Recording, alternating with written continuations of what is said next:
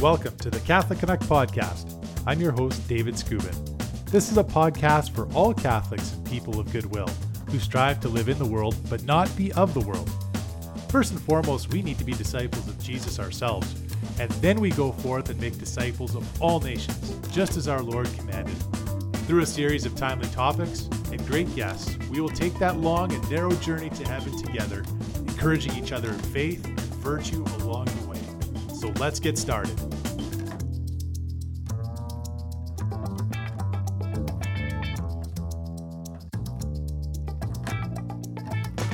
Praise be Jesus Christ now and forever. And I'm very blessed to be joined by the following guest. He's a Catholic author, apologist. He's based out of Michigan and has appeared on a variety of Catholic media, including Virgin Most Powerful Radio, which a lot of you are familiar with, and various other Catholic podcasts.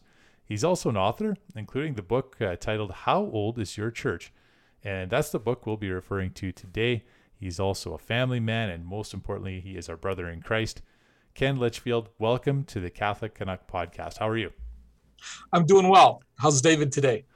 I'm doing great. I'm really glad that you joined us. We talked offline about uh, you being from Michigan and uh, uh, a special place to Canadians because of uh, the uh, the state of Michigan loving the the game of hockey like most of us do up here in Canada, and also a place that uh, Canada can be found south of the border. But it's great to, to catch up with you, Ken, and maybe before we, we get into uh, some great material that you've got, some great um, Catholic apologetic material, and uh, how we can explain our faith and, and know our faith better, uh, maybe tell us a little bit about your background and uh, how you came to, to being a, an author and writing materials to help other Catholics along their way in their journey of faith. Where did you Where did you start? I guess, Ken. Okay. Well, I'm a cradle Catholic, um, but about uh, 10 years ago now, um, I started taking my faith more seriously. And the what really got me into apologetics was my son introduced me to the Left Behind series of books. And it was investigation into the rapture doctrine that really got me going. Um, and Scott Hahn and Tim Staples, they saved me from falling into the rapture trap, even though they were both former Protestants. Um, but they kept mentioning these guys called the church fathers. And so I started looking into the church fathers. And since I've always been a fan of history, also, um, discovering the history of the Catholic Church through the church fathers really intrigued me. And so, in my normal everyday work job, uh, I started listening to YouTube videos by a sort of different um, Catholic apologists, Catholic historians, college lectures. And after about 10,000 hours of listening, I started answering questions on Facebook. And then I started saving those answers from Facebook um, to a file because a lot of the same questions would come up and I would just copy paste them into the Facebook question. Saved me a lot of typing. And uh, so then I decided to compile like the top 25 into a book um, called How Old is Your Church? And it's laid out to take you from a pagan to heaven um, in 25 chapters and in just 100 pages. So it's a great book for you know cradle Catholics that don't know much about their faith. It's a great book for converts. Um, I've a couple people have used it um, in their RCIA program because each chapter is laid out in an apologetic way so that converts coming into the faith, you know, they might get feedback from their relatives um, or pushback wanting to know, you know, why are you doing this when the Bible says that? And because each chapter is laid out in an apologetic way, they can explain to them why they're becoming a Catholic and the Catholic biblical references that demonstrate the Catholic faith. that's great. That's one of the things I really enjoyed about reading this uh, the book that you shared with me here, Ken, because it's uh, it's easy to read, and there's a lot of uh, great points, great talking points, but they're not very long or complicated. It's it's it's to the point. It's scriptural based. It's it's really good. So I, I really appreciated that. So let's go back to when you first kind of came to the uh, um, I, I, guess maybe a, a metanoia moment, a moment of hey, like this is something I want to take seriously. This Catholic faith of mine. A, a lot of Catholics are familiar with the Left Behind series. It was a pretty big deal. They said 10, 15 years ago, uh, they made some pretty big uh, motion picture movies on the the topic itself. But what about that that topic? I guess itself that um, uh, that kind of challenged you or, or, got you interested in uh, the Book of Revelation, the Protestant interpretation of what happens during the rapture, and and how did that kind of come full circle to say, hey, this Catholic faith of mine, not only do I know how to answer these questions about the rapture to maybe a Protestant uh, that might challenge or ask the question, but how it can actually make my Catholic faith more alive and get me into the church in a, a more deeper way. Well, naturally, uh, the doctrine of the rapture kind of uses the Catholic Church as the bad guy. Um, in the Left Behind books, you know, the Pope is actually caught up in the rapture, but the guy who takes over for him afterward is, you know, like the Antichrist guy of the Book of Revelation. So, uh, you know, wanting to defend the Catholic faith, you know, was part of my inspiration. Um, and the possibility that the rapture doctrine could be true was another thing that, you know, got my attention. Um, so I started digging into that. And that led me to a lot of Catholic history. And I'd actually learned some about the Catholic Church in high school in my world history class because we covered the three major religions of the world of Judaism, Catholicism, and Islam. Um, so I learned, I like to tell people I learned more about my Catholic faith in my world history class than I actually learned in 12 years of catechism. Um, and I, I can't just blame the church or the catechist teachers or the program because you know maybe i wasn't paying that close attention you know there's my my aspect to it too you know. I don't dump it all on them and say well you didn't do this. Well and the gift of faith ken like it's it's something that's um you know it, it's a gift. So not everybody possesses it in the same way right? And and sometimes it doesn't always come at the same time for everyone you know and right. and uh, so so that's that's an interesting point you make too. And think of all the converts in the faith how uh, you know, even um, it was, uh, was Saint John Henry Newman that said to uh, to be deep in history is to cease being a Protestant, right? So uh, exactly, it's it's interesting how we can uh, go back to history, back to the past, and find things that are more than relevant that we can you know not only talk about but also latch on to right now in the present and and grow in our faith. So that's that's interesting that you mentioned that, Ken. That's good. When you know the history of Christianity, you find out you got to be Catholic. Yeah, absolutely you know the rapture it seemed like it's that kind of way of thought from from certain protestants certainly not shared by a lot but it does kind of highlight the um, the the passing fad of protestantism to me. You know it seems like you know every 10 15 20 years there's sort of something different to kind of fall into. And you know they come and go. There's you know people kind of you know there's a, a mad rush to this certain something like the Rapture or something different that everybody kind of gravitates toward, then it kind of just fizzles out again, right? But it's been like that for a long time, and and uh, that's why you know the the book is is interesting too, Ken. That you that you're right, but you know I think we should also maybe talk about just the definition of being an apologist. This is not something that uh, this is something that actually all Catholics are called to do.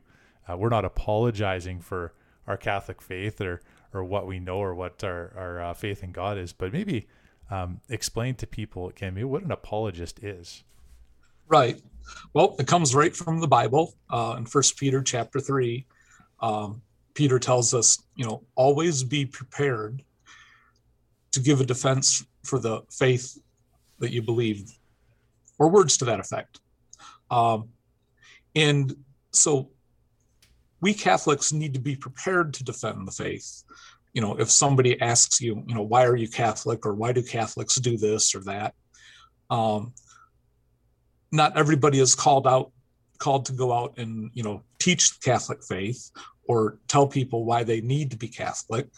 But every Catholic should be prepared to explain why they're Catholic and why the Catholic Church teaches this or that. Um, for so many of us cradle Catholics, you know, that were born in the 60s and on up, you know, we go to church every Sunday, hopefully. and, you know, we do that Catholic thing for one hour of the day. And then the rest of the week, you know, we're doing whatever else we want, you know, in the secular world. Um, so we really need to learn more about the Catholic faith and then live the Catholic faith in between that hour that we spend in church on Sunday. Uh, I happen to be the Grand Knight of my Knights of Columbus Council. And even though I'm working today, my guys, which I'm really blessed with a great council. Uh, my guys are having a uh, motorcycle, hot rod, and RV blessing today. And uh, they're inviting people from all around the, the area, you know, to bring their motorcycle, hot rod, or RV to the church, and they'll get blessed by their priest or deacon, and uh, they'll have you know a little bit of extra God's protection while they're out there on the road, and that's living the Catholic faith in between that hour we spend on church on Sunday. A lot of people don't realize that uh, even just the blessing of cars, blessing of your house, right? A lot of people. Right. These are things that are that are ancient traditions of the church that have been lost in the modern day. But just because they've been lost for whatever reason doesn't mean that they're not good for you, especially for your spiritual life. And to your point too, Ken, I mean, one hour on Sunday, that's the least you can do, right? That's the introduction, right. introductory level. That's 101. But then what are you doing for the rest of Sunday and then the other six days? You know, we've talked about holy leisure too on this podcast before, and then a lot of people they'll they'll check in for their one hour on Sunday, but then they plop on the couch and they watch NFL for the rest of the day, right? And mm-hmm. that's not a very good way to spend your Sundays either. So, um, so yeah, that's a, that's a great point, Ken. It's it's really something we do twenty four seven, and uh, that's the the goal of this podcast. I know it's the goal of your your work as well, is that we can be uh, Catholics twenty four seven, seven days a week. So that's great. The, the rank and file Catholic is generally generally not everybody's like this, but very poorly catechized. And sometimes there's people that have goodwill. You know, there's they just they don't know, uh, and you can't share what you don't know, right? And and uh, you can't give what you don't have. So. Uh, you know, even something as simple, Ken, as the the origins of the Catholic Church, and we were talking about, um, you know, there's so many denominations now. There's there's other religions too, but inside of Christianity, there's there's what over forty thousand different denominations. There's a lot, but a lot of Catholics don't realize the the actual origins of the church itself. So maybe we start with that question if we want to arm Catholics with, with good information that they can they can share with others is who started the Catholic Church and when? You can say that Jesus started the Catholic Church when uh, he tells Peter in John chapter 16, you know, you are Peter, and on this rock I will build my church. And then after that, uh, you know, you can say the church started in the upper room at the Last Supper. And the latest you can say that the church started was would be like in the upper room after Jesus' ascension into heaven, um, the day of Pentecost, that uh, when the Holy Spirit came upon the apostles. So there's at least three different starting points you can go with there. Uh, and I like to go all the way back to, you know, Matthew chapter 16 when Jesus tells Peter, You are Peter, and on this rock I will build my church. And some people are confused by the English use of Peter and then rock, uh, but the, in the Greek, it's the same word. And uh, and in Aramaic, it would be the same word.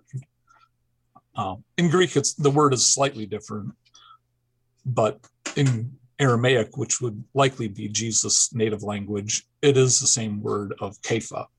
And the reason that that's significant is that we can trace our lineage of popes from Pope Francis, uh, who's our our pope today, back to Saint Peter, which is is outstanding. And that is the verse that I want Catholics. You're listening to this, take that verse out of. Uh, and, and, and use that uh, the one that uh, that Ken just read there that you are Peter upon this rock I will build my church. And uh, if you can start with with that verse, then you can. The rest is going to come pretty easily, I think, too, right? And the reason I think that's important, Ken, I, I just think it's funny. I did one time somebody told me I think it was Constantine that started the Catholic Church, and then since then I've I've realized that that is a, a common I guess a heretical uh, perspective that others hold on the church, but it gives you an example that there are some very strange ideas out there of who started the Catholic Church, and it's good for us to to know exactly that it is Jesus that started it and gave those keys to Saint Peter, right? So, right. what did those first church services look like? You know, did you know? I think a lot of people don't realize that. Okay, you know, Pentecost came, the apostles received the Holy Spirit. Uh, they're gung ho, ready to to uh, to evangelize the nations. But um, you know what we see at, at Mass today. When did Mass kind of start? And was it something that was started by the apostles? And and what did it look like then? Well, the first Christians were Jews, and Jews already had a formal organized organized worship that they did in their synagogues. Um, and the Jews had been spread out all around the Mediterranean. And, you know, different synagogues had different variations on that worship, but they did have a basic pattern for their worship. Um, and that's why a lot of Protestants, you know, they have different variations in their worship service because the New Testament doesn't tell you how you're supposed to do it. But they didn't have to write that in the New Testament because they were Jewish and they already knew how to do it. Now, for the Jews, the Sabbath started Friday night. And if you talk to Orthodox, Orthodox Jews today, it, the Sabbath starts on Saturday night and they start with the Shabbat meal on Friday night, I mean. not Saturday night. And then uh, the Sabbath ends Saturday on at sundown. So the the Jews had like a mini Passover kind of meal on Friday night, and then they had their worship on Saturday during the day, most likely in the morning. Justin Martyr gives us the earliest version of the Mass when he's trying to explain it to the Roman emperor uh, around 155 AD. He's one of the earliest apologists, and he's trying to explain to the emperor that they shouldn't persecute the Christians because they pray for the empire and they're actually good service in the empire and they're actually better, they're more moral people than Roman citizens. So the early Christian worship grew out of this the Sabbath worship of the Jews. And in my book, I have a chart on that. And if you compare the Jewish worship compared to what Justin Martyr wrote and what we do in the modern Catholic Mass, you know, you can read it side by side and it follows along very nicely. And uh, what a lot of people don't realize, because a lot of people just haven't been inside of a Jewish synagogue, uh, I had a, an opportunity to visit one uh, several years ago, and you know what was really interesting, Ken, was that you, you, look inside and there's a lot of similarities between a synagogue and a Catholic church. The one that struck me the most was that they have a, a light, uh, like and the same light that uh, that we would be familiar with in the church, that red light that we that acknowledges and lets people know that the presence of Jesus is in the tabernacle in our Catholic churches. They have a very similar light but it's to um, it's used as a symbol for them that the word is present. So they have these like scrolls, I guess, or you know, not the original scrolls or anything like that, but there's the word, the the Old Testament. Uh, maybe help me with that, Ken. What would be what, what do they call that? What do the Jewish people call the um, those readings there? I can't exactly remember what they call this the scrolls either, but yeah. there's the Torah basically. The Torah, yeah, that's right, the Torah. So yeah. I just thought it was really interesting. And of course, the Word was made flesh and dwelt among us.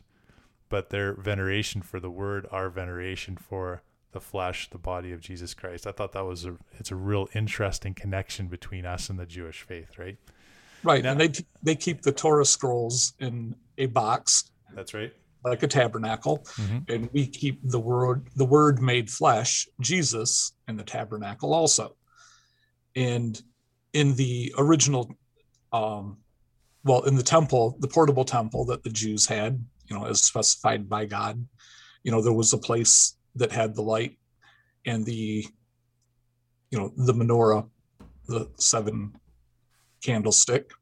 And uh it also had like the um, the altar of incense, and then there was another altar of the uh, the presence, well, the constant offering to God, which would have been twelve cakes of bread and a flagon of wine. So these are three things that prefigure uh, the Trinity for us Catholics. So those connections are so interesting, aren't they, Ken? It really, really is. So the Catholic faith is like Judaism plus Jesus. That's right, exactly. And I think it was uh, Saint John Paul II that referred to the Jewish people as our elder brothers, right? And I thought that was a, a real beautiful way to explain our kinship to the Jewish people and and why we we need to keep praying for them too, because God made a covenant with them as well, just as He made one with us, the, the Catholic Church, right? Exactly. The um, the word Catholic, uh, we know that it means as Catholics is universal. You met, mentioned Saint Justin Martyr, one of the great early church fathers. Um, was that a, a term that was used in the early church as well, or when did that term Catholic? When did that first come up? In the in the book of Acts, chapter nine, in the original Greek, there's a phrase ecclesia catholicos, and ecclesia is usually translated as church, and catholicos, you know, that's pretty much like Catholic. Um, now, the Greek understanding of the word Catholic is like universal or the whole, and Ignatius of Antioch uses the word Catholic to describe the church in 107 AD. So you can go all the way back to the book of Acts, chapter 9, or you can use Ignatius of Antioch writing around 107 AD as the origin of using the word Catholic to describe the church. And even now, the word Catholic in Catholic Church describes how the church is universal and it is present around the world. And there are different rites of the catholic church that are you know culturally um, influenced but they are all the same. We're all united under the jurisdiction of the pope. Just like every catholic church local catholic church is under the jurisdiction of our local bishop who is under you know a bishop council for that country shall we say and then the cardinals and the pope you know we have a level of management shall we say like in a large business but still the pope is jesus representative here on earth. We have a plan on how to work out doctrinal doctrinal issues that way.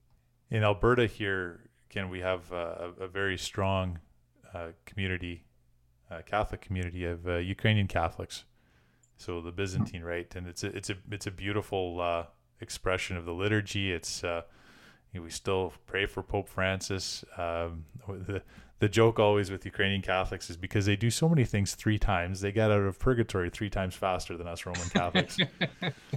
and uh, but one of the it's it's great, and you go and if I know for myself as I get older, I have a, a greater appreciation for art and for beauty, and you go inside of a Ukrainian Catholic church or another one from our Eastern Catholic brothers, and uh, boy, it's uh, it's beautiful how they portray the saints, the Blessed Virgin Mary, and uh, and don't worry if you ever if you're a Catholic and you would like to go visit, you you don't have to convert to become Ukrainian Catholic. You could just show up and go inside, right?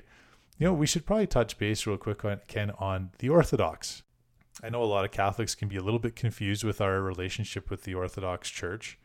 Uh, very, very similar. Um, but when did that kind of that break happen? Because you know we talk. I, I mentioned the Ukrainian Catholic Church. I talked about the Eastern Catholic Church. There's other uh, there's others as well that that belong to that, but the Orthodox is something a little bit different. So maybe can can we explain what the difference is and when maybe that I don't want to say a break because that's not 100% how accurate, but maybe like a that, that sort of parting of ways, I guess, a little bit. When did that happen, and what does that mean for us today? Our relationship between Catholics and Orthodox. Right. Um, generally, you know, people consider the break between the Catholic Church and the Orthodox Church to be like 1054, when um, the patriarch of the church in Constantinople excommunicated the Bishop of Rome, and the Bishop of Rome's representative excommunicated the uh, Orthodox bishop in Constantinople. Um, both of those excommunications have been rescinded, and actually, the Pope in Rome was dead at the time that the he allegedly excommunicated the Bishop of Constantinople of the Orthodox Church. So there was politics back then too, Ken. Is that what you're saying? Absolutely.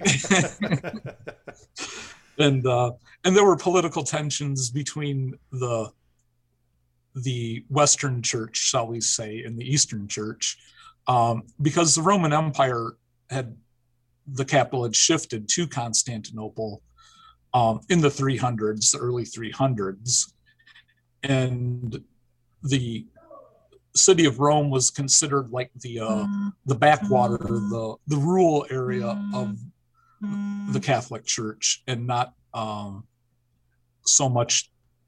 It wasn't considered like the center of civilization anymore.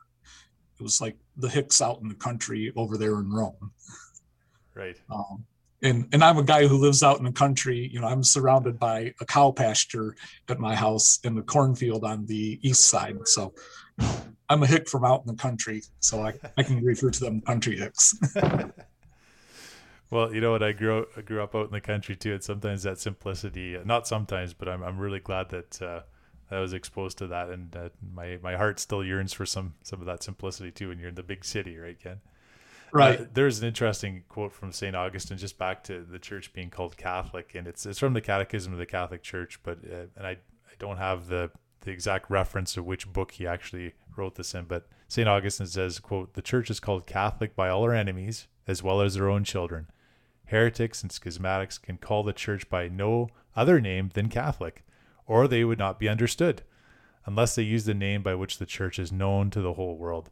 So St. Augustine said this centuries ago, and uh, we continue to say it today, and uh, it's it's actually beautiful. And the word Catholic itself, to me too, Ken, is very powerful. To claim you're the universal church, um, you, you better have a lot of facts and a lot of good stuff behind you when you say it. And because we do, that's what makes our, our faith so beautiful, right?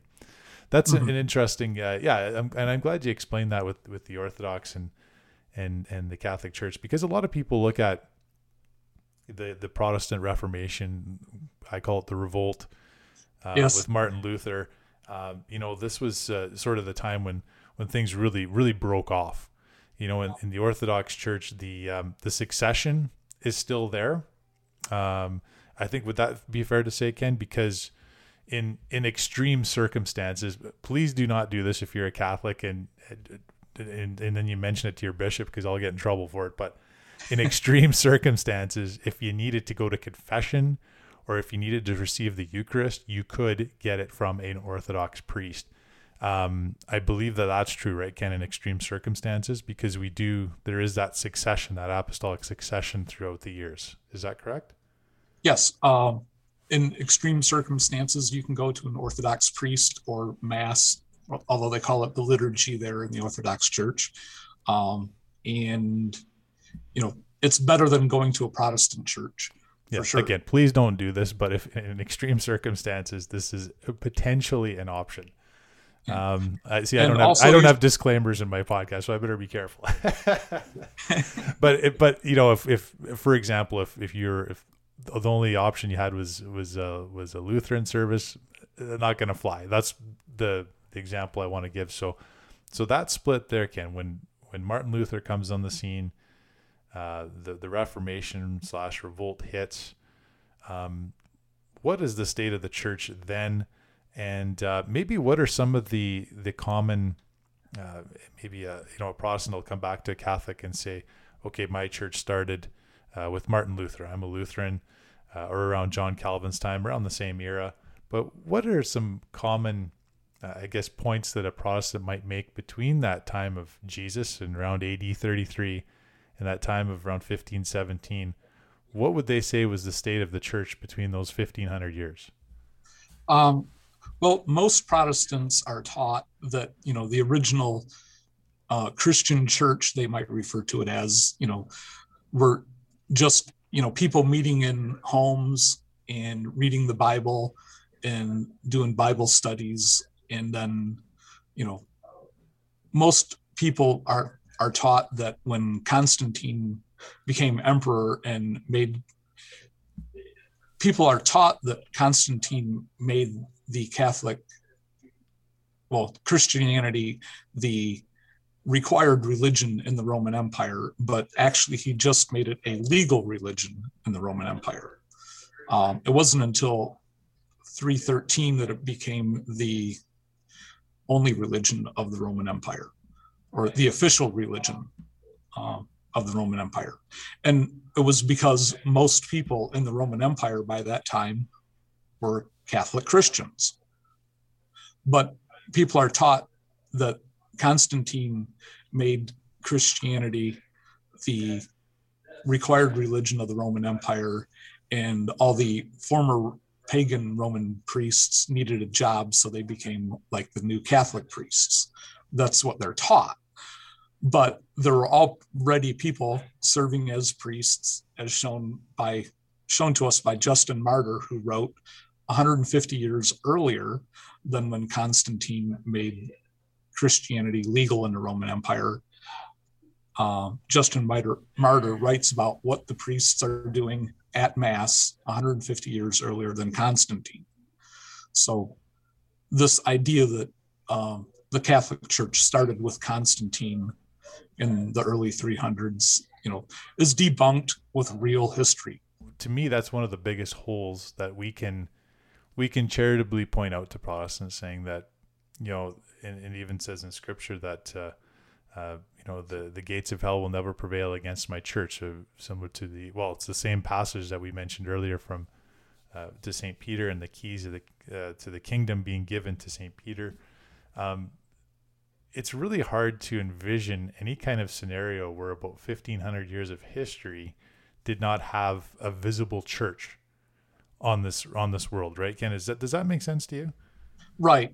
Um, a lot of people think that you know the early christian church went you know maybe underground. Um, the baptists have a book called the trail of blood that tries to trace their history back to the first century you know through all these different heretical groups that you know if you just study the groups that the baptists are claiming as their roots you find out that they teach heretical versions of christianity and it's not what baptists teach today so i don't know why they would want to claim these guys that don't teach what they teach but just because there was these group of people that claim to be christians um, that they can find in history, they try to claim them as their roots. Uh, but again, real historical research debunks that story. And I think it's so important that uh, the Catholics become familiar with that, right? Because you know, even something that uh, something like the the uh, the Crusades, you know, something again that's that's grossly misunderstood by a lot mm-hmm. of Catholics because of what the world tells them, what the media tells them uh, a lot of these things are, are, so inaccurate. And then I know I used to believe when I was younger because I didn't know anything else. But then you actually read the history of of what happened during the Crusades or during some other times, and you realize, you know, maybe you weren't uh, always fed the uh, the 100% truth, and you got to go dig for it yourself. You know, I, one of the, the great things I, really appreciate about the book and, and just the churches or the, the table that you have with the churches, their founders, and the years so we have Martin Luther in 1517, and then as the time kind of goes on, there, Ken, there there becomes you know there's all kinds of different denominations that pop up, and uh, so you've even included the Mormons in here, Joseph Smith in 1830, uh, Seventh Day Adventists 1860, William Miller. Um, so a couple of uh, I guess congregations. I don't know if I necessarily call them denominations uh, or even ecclesial communities but they mm-hmm. definitely do have a presence in Canada. But you know, and Jehovah's Witness are in here as well. But you know, I, I go on to um, uh, evangelical Bible churches, uh, and you put local pastor here, and I thought that was an interesting one. We put 1950 plus, and we see so many of these uh, these denominations. I guess, and some of the, you know, if you call them a Protestant denomination, they actually might even get a little bit fired up that you mentioned that they're a Protestant denomination, they would say, "We're not Protestants. We're we're Christians, or we're Bible believing." Uh, you know, whatever they refer to themselves as, right? Everybody's got kind of a different interpretation of who they are and what they want to be identified as. But the advent of of just having a a pastor starting a, a church, you know, and having some followers, splitting away from, I guess, a, a church or a, a community. Was that sort of was it kind of that 1950s era where that's sort of the this explosion you see in so many different denominations? Ken, was that sort of the era when that started to happen? Well, with the like Billy Graham crusades, um, you know, he would encourage people to have a conversion experience and you know accept Jesus as their personal Lord and Savior. And then he tells them to go out and find a Bible believing church, you know, and, you know, that opens the door wide for, you know, any church that wants to claim that they're a Bible believing church. Um, I often refer people that, you know, in my own small town, um, there's five Protestant churches, and one of them is uh, the Country Life Church. Um, with that has a woman pastor and uh, you know they just meet in her house. And um, so you know she's the local pastor of a little church that just meets in her house. Um, and they might think that they're doing like what the first christians did. But that's a whole nother story. We won't go down that rabbit hole right now. But it does highlight the you know the the desire for for jesus and the church, the visible church, to be one, and that's what the Catholic Church has is that that unity, right? And I was just looking through Scripture here, and uh, this was from the Gospel of John, and uh, this was before this was Jesus when he was in the Garden of Olives. Jesus says, "quote I do not pray for these only, but also for those who believe in me through their word, that they may all be one, even as you, Father, are in me, and I in you." That they also may believe in us, so that the world may believe that you have sent me. And I think that's I think that that's from that is from John chapter 17. But important to note though, isn't it, Ken? Because I know I, even just in our own local community where I live, where we've seen these congregations. Again, I hope it's not too obvious that I'm I'm avoiding calling these communities a church because as Catholics we believe there's one church. So to refer to others as churches, sometimes it, it's it, it slips out. But what we really mean, I think Pope Benedict called them ecclesial communities. Right. certainly, there's there's a connection to our church, but they're they are not the church. But there's these these communities that uh, that spring up, and they they seem to be pretty successful. They have a couple hundred very faithful uh, attendees, and uh, and then all of a sudden, you know, maybe a pastor comes in, says something that's a little bit that they disagree with, since there's no authority, you know, all of a sudden another congregation pops up down the street. And there's a, and I hate to say it, but there's usually, there's some animosity between the, the past congregants and the, and the present congregants at, at the new building of the new community. And uh, that's not very Christian. So I wanted to, to ask you, Ken, because I think this is important. This is an important note, even from the early church fathers where there is unity, there is the bishop, there is the priest. Where did that kind of come forward as as a as a visible sign of unity in the church that anybody can look at and say, okay, there's the bishop, there's the Catholic Church, there's the one church. When did when did that start, Ken? Yeah. Um, well, Ignatius of Antioch writes about that in 107 AD. That you know he writes wherever the bishop is, there is the Catholic Church. So we're understanding then that you know the bishop is the thing that the guy that you look to to find out what the Catholic Church teaches, um, because even though in 107 AD all the New Testament writings had been written, they hadn't been compiled into a set of writings that we now call the New Testament. There were actually, you know, other writings that were circulating around in the Christian community at that time that could have been in the New Testament also. Um, and you're right in that, you know, especially today in, well, let's go back to the Reformation, of course, first. Um, when Martin Luther started his version of Christianity, you know, he actually thought he was restoring the original Catholic Church back to what it was originally. and even John Calvin, who came along the next generation, you know, thought he was bringing Christianity back to the original Catholic Church, and they actually claimed that their churches were the the real Catholic Church. Um, and Saint Augustine, you know, writes back in the late 300s, early 400s um, about the Montanists, Montanists, who were also in North Africa, and he was saying like, you know, you guys claim to be the Catholic Church, but you're only here in North Africa. You look all around the Mediterranean, that's where you find the Catholic Church. All these churches that teach basically the same thing.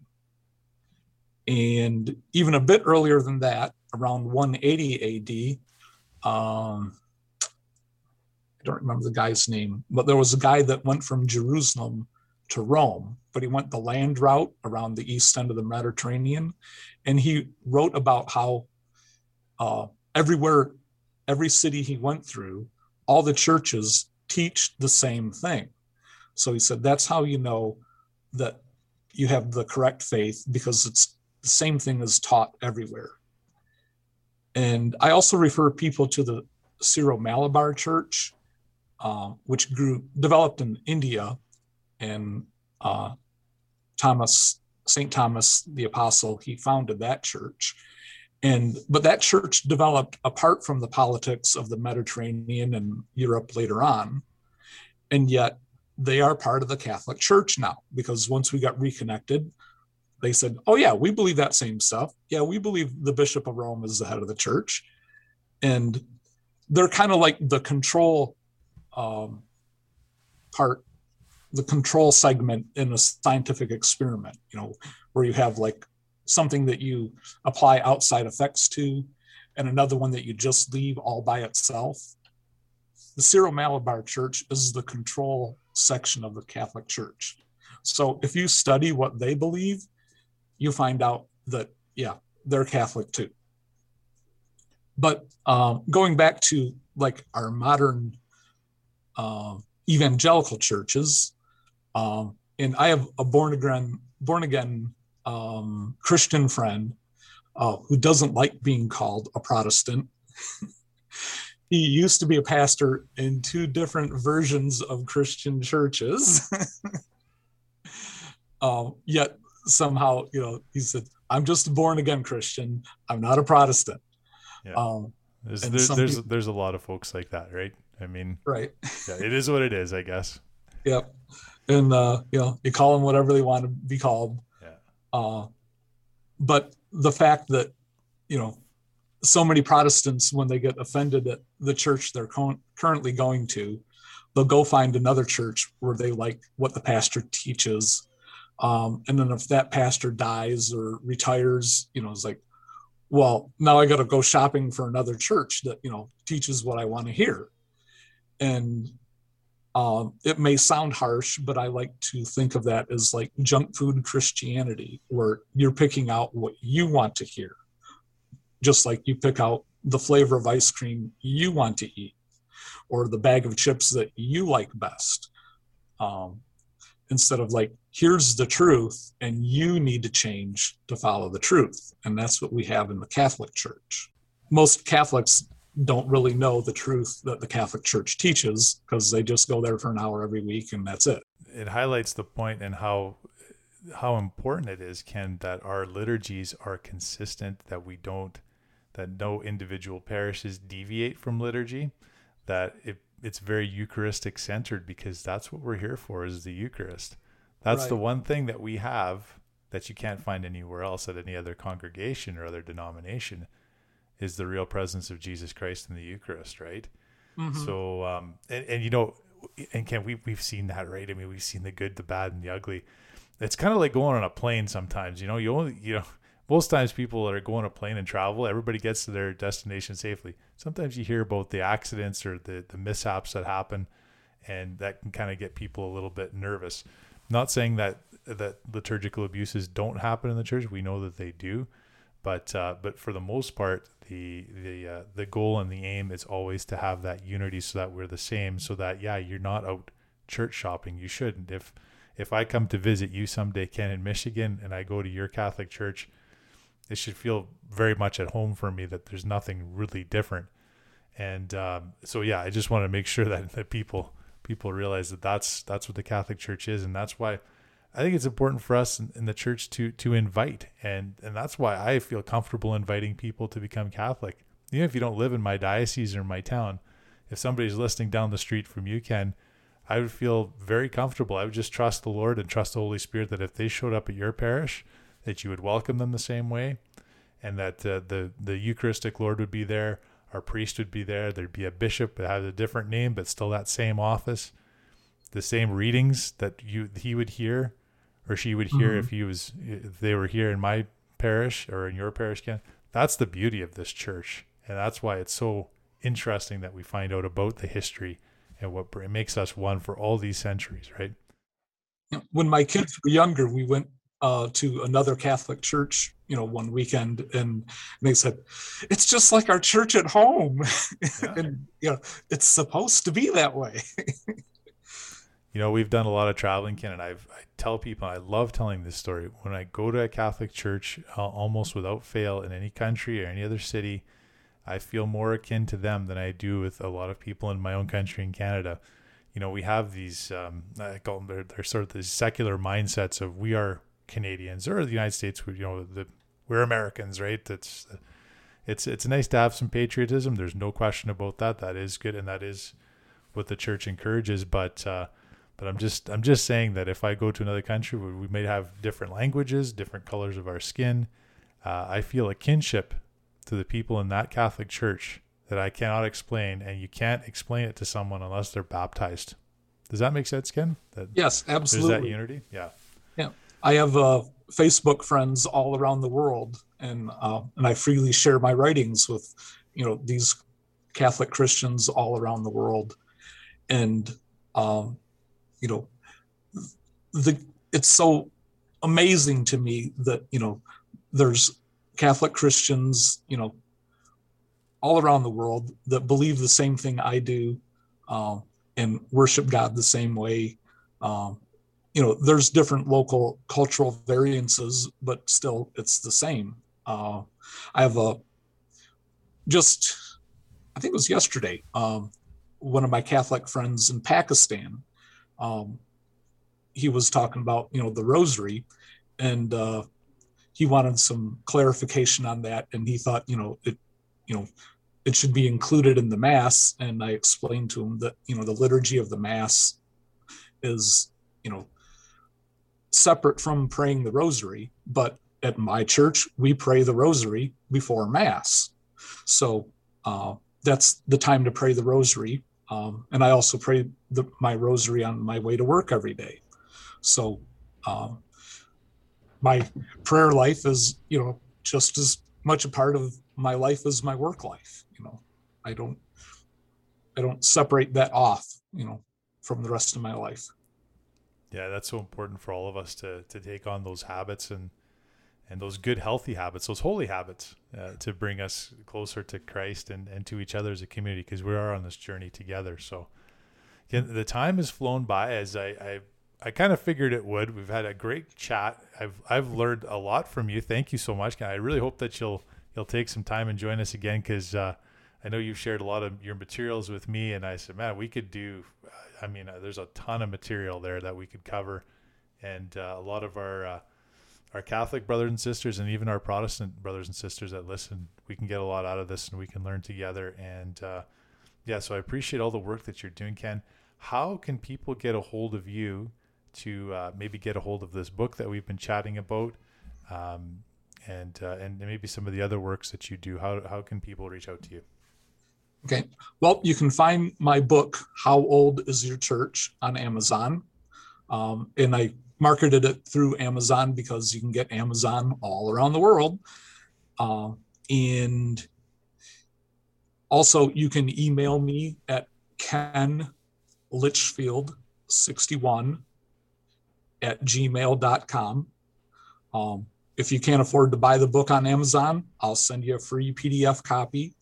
Uh, I also have about 200 other apologetic writings that I can send you for free. Um, but I, I recommend you just start with the book. I'll send you the other stuff when you get done with the book because otherwise you'll be overwhelmed. Um, and I'm also on Facebook. So feel free to send me a Facebook friend request and uh, you can connect that way too. And uh, I'm happy to answer questions, you know, wherever you're at on whatever you want to ask about. And um, I'm at your service. Well, that's great, and keep up the great work, and we appreciate that. And thanks for uh, for taking the time to join us uh, up here in Canada, and uh, yeah, part of the the Church Universal. It's uh, amazing, even how we're we're from different countries, but we can uh, unite in this way to share the gospel with other people. And I think that's exactly what the Lord had envisioned since uh, when when He made that command, that the great command to to make disciples of all nations. So I thank you for your time, Ken. Thanks for having me, David, and I look forward to being on with you again. Well, big thanks to Ken Litchfield for joining us. That was a, a pleasure to talk to Ken, and uh, I learned a lot. I hope you did as well. And his book is called How Old Is Your Church? It's such an easy read, and you're going to learn a lot about the history of other Christian congregations, but especially you're going to learn a lot about the founding of the Catholic Church, who founded it, Jesus Christ, and our first Pope Peter. And uh, it's a great read, so I encourage you to reach out to Ken directly or to go to Amazon and purchase that book for yourself. So thanks again to Ken for joining us on this episode of the podcast. Hey, thanks everyone for listening to the Catholic Canuck podcast. A reminder that we're on Twitter and Facebook. We're also on Gab and Parler again, which is great. Reach out anytime through social media or just drop me a line through Messenger. I love hearing from listeners and love hearing your stories about faith and uh, your journey with me and uh, always look forward to our conversations. And if you're not a Catholic, I invite you to take a look at our church, join our ranks. It's uh, it's beautiful. I love being a Catholic. I've said that so many times before, and when I talk to people like Ken Litchfield, guys that are just really on fire for the faith and want to share their faith, uh, it just makes me so grateful to belong to this church, the church that Jesus founded, and a part of this great team. And while we're on this earth, while we're still living and breathing, you have a mission, a special mission that God has only given to you and I pray that through this church, through the sacraments, through living a life in a state of grace, that you're going to fulfill this life, this one life that we have, to the absolute fullest extent. And that's what Jesus wants from you. That's what he wants from all of us. So I encourage you to take a look at the Catholic Church and join us. And if you're a Catholic that hasn't been to church in a long time, go back to confession, go back to the sacraments. And in everything that you do, be Christ centered. Whether you're at home with your family, whether you're out on the sports field, whether you're out in your workplace, be Christ centered and be authentic because that's what our world needs authenticity, authentic Christians. And let's strive for that together. And I can guarantee that this is the way we're going to be transforming the world. This is the way we're going to make disciples of all nations. And for us to get that rocket fuel, that rocket fuel that we need to get to eternal life, we need to live in a state of grace all the time. And we've got to go to confession at least three times every year, every Lent, every Advent, and anytime you're in a state of mortal sin, don't even spend a second of your life there. Thanks for listening to the podcast, everyone. God bless. We'll chat with you very soon.